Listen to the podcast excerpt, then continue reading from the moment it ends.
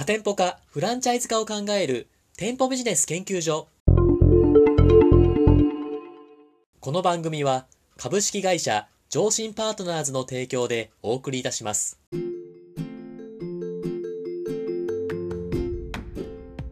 こんにちは、パーソナリティの田村陽太です。配信第130回目となりました。本番組のメインパーソナリティをご紹介します。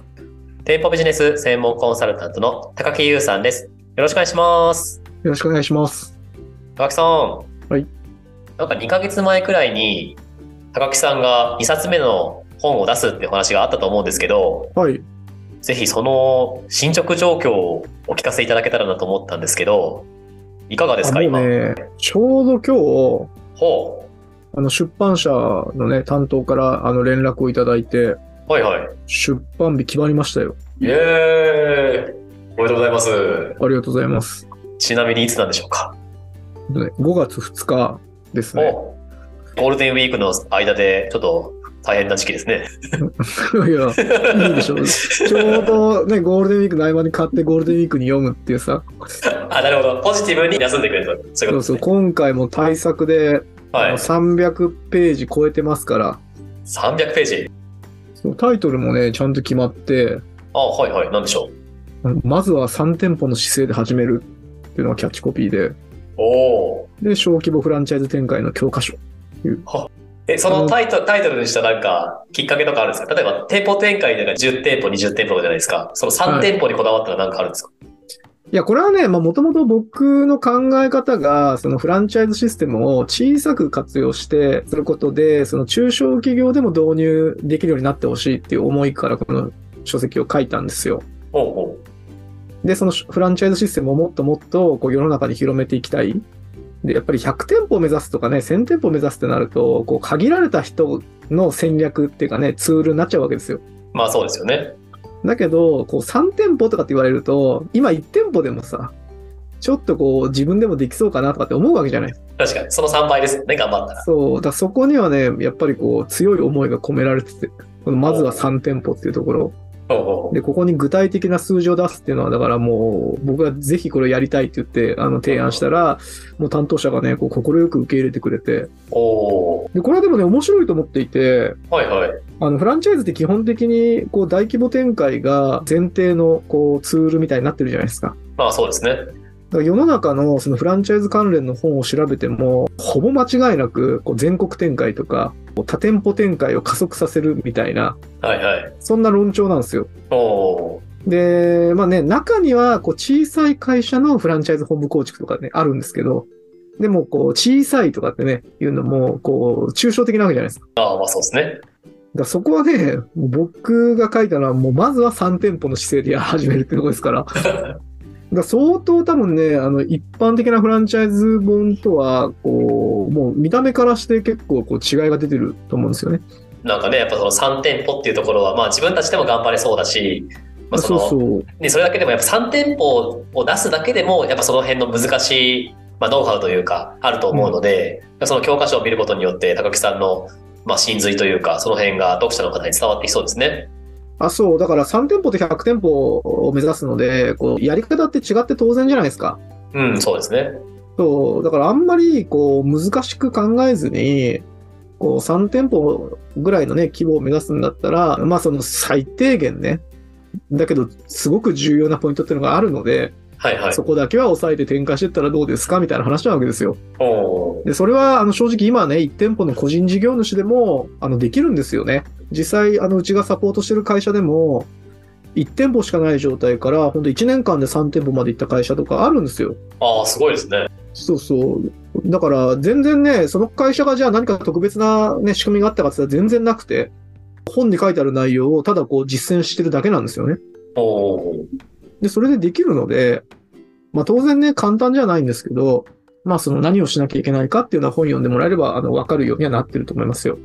ありがとうございます。もう5月2日に販売ってことは、なんか予約販売とかも始まってるんですか？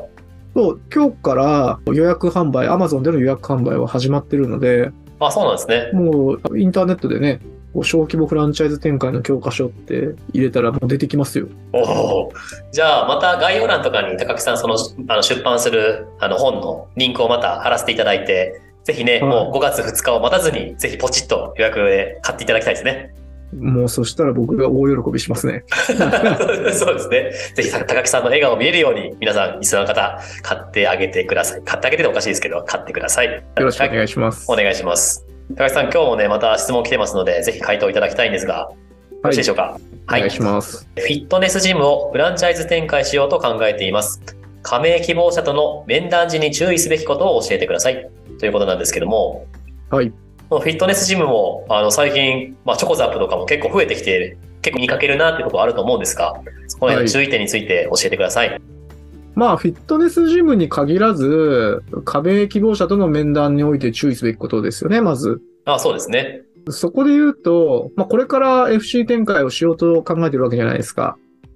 だからまだ、そのフランチャイズ展開のこう実績とかってないと思うんですよね。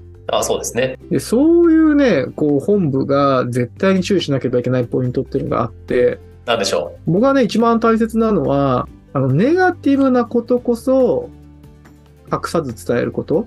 おーこれね、めちゃくちゃ重要だと思いますよ。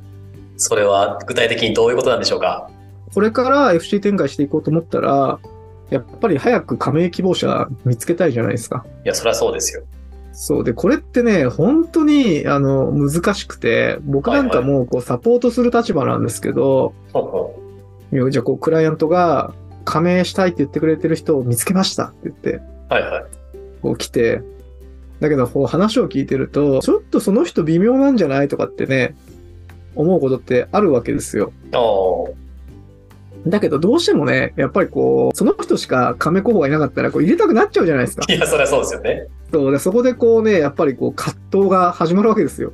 はいはい。で、そこをね、自分たちがコントロールしていかなきゃいけないんですけど、やっぱそういうマインドになっちゃうと、どうしても、いいことばっかり言っちゃうんですよね。ああ、その加盟者で入ってもらいたいから。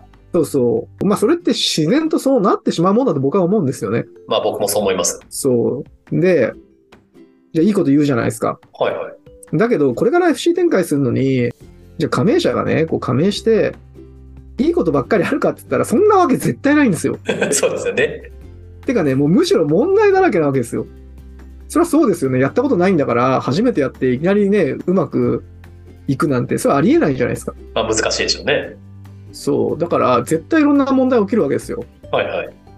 でもそれをだから隠してね、入ってきちゃったら、いいことばっかり言って、でも入ってきて、え、全然実態と違うじゃないですか、みたいな。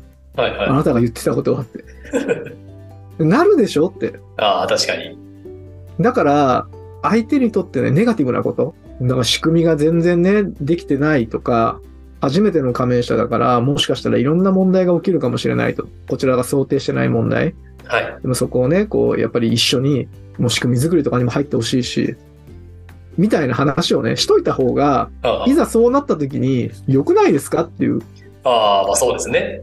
そのギャップはないですよね。やっぱその、さ事前にそういう悪いことを聞いていたから、実際独立していても、あ、こういう辛いことあるんだなっていうのは、まあ、嫌だけど、まあ絶対それは受け入れられるというか、それはあると思いますね。そうそう、あの、僕、飲食店でこうずっと仕事してたわけじゃないですか。で、その時に、あの、なんでね、こうクレームが起きるのかみたいなのを、よくこう会社で、えーこう指導を受けてたわけですよ。そんなんあるんですね。とか、なんでお客さんが感動するのかみたいなね、おうおうおうことをよく言われていて、はい。まあ、クレームが起きる理由って、お客さんのこう期待水準があって、で、それを求めて店舗に来たわけじゃないですか。ああ、そうですね。だけど、そのサービス水準が期待水準を大きく下回ってたから、うんうん。なんだこりゃっつって怒るわけですよ。で、逆にこう、感動とか生まれるのって、相手が持ってるね、お客さんが持ってる期待水準をサービスが圧倒的に超えた場合、これは、いや、ここまでしてくれんの？みたいな。おで、期待水準と同じぐらいのサービスだったら、まあ普通だよねって、いい店だったねってなるわけじゃないですか。そうですね。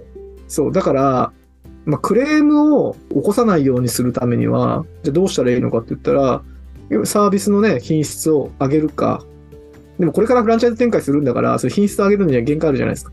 まあそうですね。じゃあもう一個どうするかって言ったら、期待水準下げるしかないんですよね。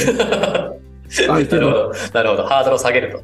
そうそう。でもこれって、だからいいじゃないですか。期待水準下げておいて、それでもやるって言ってくれたら、それはその人相当その本部のことを気に入って希望してくれてますよね。まあそうですね。だから相手の姿勢としてもいいし、期待水準下げてるから、まあまあこっちのね、サービス品質が想定より低下しても、まあ、クレームになかなかなりにくいし、逆にサービス品質がそこそこ高い状況を手に入れられたら、おのずと期待水準とのこう差が生まれるじゃないですか。ああ、そうですね。ポジティブな意味でね。相手からしたらさ、あ、この本部はなんていい本部なんだって思ってくるわけですよ。で、フランチャイズってね、面白いもんで、こう入ってください、入ってくださいみたいな営業をしてると、はいはい。まあ、ポチッポチって取れるんだけど、あの、拡大していかないんですよ、それだと。あそうじゃなくて、こう、最初にね、入ってくれた人を立たせたら、この本部、本当にいい本部だなって思ってくれたら、まあ、相手経営者だから経営者仲間いるんですよね。でそういう人にこう勝手に話してくれるんですよ。ああ、なるほど。で、その周りの人が、隣にいる人がそんな気に入ってる本部とかうまくいってる本部だってやりたいって言ってくるわけじゃないですか。で、加速度的に、こう、店舗の増え方っていうのが増えていく、上がっていくんですよね。それが理想なので、だから最初にね、相手に満足してもらうって本当重要なんですよ。ああ。いや、そうですね。なんかこう、辛いことって、相手に対して伝えるのって、なんか心苦しいというか、嫌な気持ちになるじゃないですか。うんうん。そこら辺を乗り越えて、最初にネガティブなことを言って、だけどもなんかポジティブなことがあるんだよっていうことで、こう、期待を持たせるというか、そういうところってなんか、まあ、なんていうんですかね、加盟担当者というか、営業者の方の腕の見せ所なのかなっていうのは思いますね。そう、あのね、本部の経営者に僕がよく伝えるのは、結局まあ、加盟、いいことばっかり言ってたら、加盟取れるかもしれないけど、フランチャイズ契約って大体こう3年契約とか5年契約とかになってて、はい、しかもあはい。の更新が前提とかになってるから、その後もこう続いていくのが前提の要は契約になってるわけですよ。ああ、はいはい。でね、最初のこう1店舗目が欲しいから、いろんないいことばっかり言って入れるじゃないですか。うん。で、そこで関係悪化するじゃないですか。はそれでも、まあ、その人と、それこそ最低3年とか5年とか付き合っていかなきゃいけないわけですよ。い。いや、そうですね。それめちゃくちゃストレスじゃないですか。いや、きついですね。きついでしょ？だってさ、その、自分がさ、あの、急いで結婚しなきゃいけないって言ってさ、はいはい。でもない人にさ、なんとかこう、うまく言いくるめてさ、はい。結婚して、はい。でも幸せになるわけないじゃないですか。そうですね。プライベートでも一緒かもしれないですね、それはね。そう。だから、本当にそのフランチャイズってね、相手との相性が重要だし、加盟してからの方が長いわけですから、そうですね。だからそこはちゃんとね、意識しなきゃいけないし、本部の経営者はさ、まだそれさ、あの、自分がいいことばっかり言って、こう加盟してもらってね、自分が痛い思いするんだったら、それはいいと思うんだけど、はいはい。自己責任だから。まあそうですね。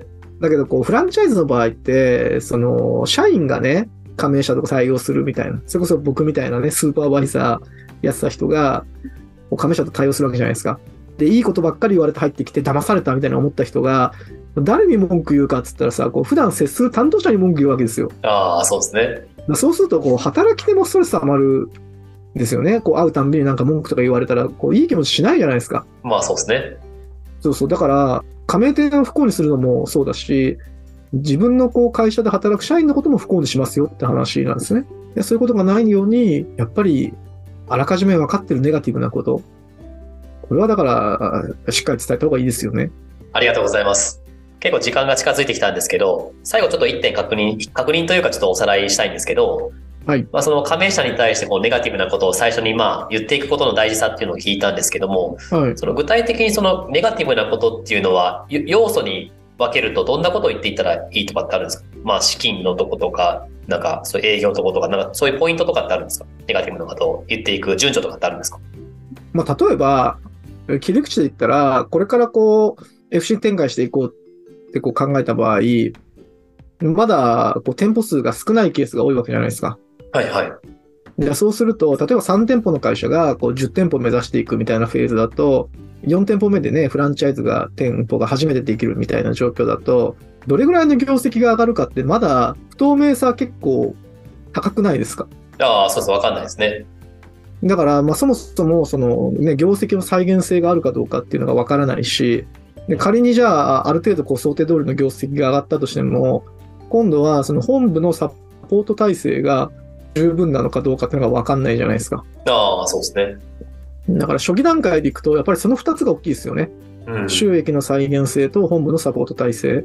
ああでこの辺で不安がある場合っていうのは、だからはっきり言っといた方がいいですよね。ああそれはやっぱ面談、加盟者と面談する際には、ある程度、まあ、ネガティブな要素っていう形で、紙とかにこうまとめといた方がいいですかね。で、必ずこれは言うみたいな感じで言うまとめといた方がいいですか？それはね、当然しといた方がいいと思いますよ。おおとか、加盟者に求めること。例えばさ、ふそのフランチャイズっていうと、本部がさ、何でもかんでもやってくれそうなイメージあるじゃないですか。ー。まあ、ありますね。だけど、あの、そうじゃない場合もあるわけでしょ加盟店がね、こう一生懸命反則活動してくれないと、業績って上がんないんですよみたいな話って、まあ普通のフランチャイズってそうだと思うんですけどね。うん。だとしたら、だからそういうこと言っとかなきゃいけないですよね。ああ、そうですね。本部がだからもう全部集客しますから大丈夫ですよとか言って、言っちゃって、でも実際は、いや、加盟店もやんなきゃダメですよなんて言ったら、それで騙されたって相手思うじゃないですか。だ かそうですね。らそういうのは、いや、あの、加盟したらね、別に本部が何でもやるんじゃなくて、えその集客とかってね、自分でこういう活動をやってもらうことになりますと。で、それ結構大変ですけど、それ、そういうのって大丈夫ですかとかね、言っといたら、後で、え、なんでこんなことしなきゃいけないんですかってならないでしょっていう。まあ、そんなイメージですよね。ああ。いや、そうですね。嫌なことこそ先に言えっていうのはなんかプライベートでもビジネスでも、なんかどちらも共通して嫌なことですけども、そこを乗り越えて頑張れば、フランチャイズも成功するんだなって思いました。まあ、そうですよね。採用面接とかでも一緒ですもんね。まあそうですね。いやぜひね、そういうところも苦しいところある、ありますけれども、ぜひリスナーさんも乗り越えてください。はい。えー本日は加盟希望者との面談時に注意すべきことについてお話しいただきました。ありがとうございました。ありがとうございました。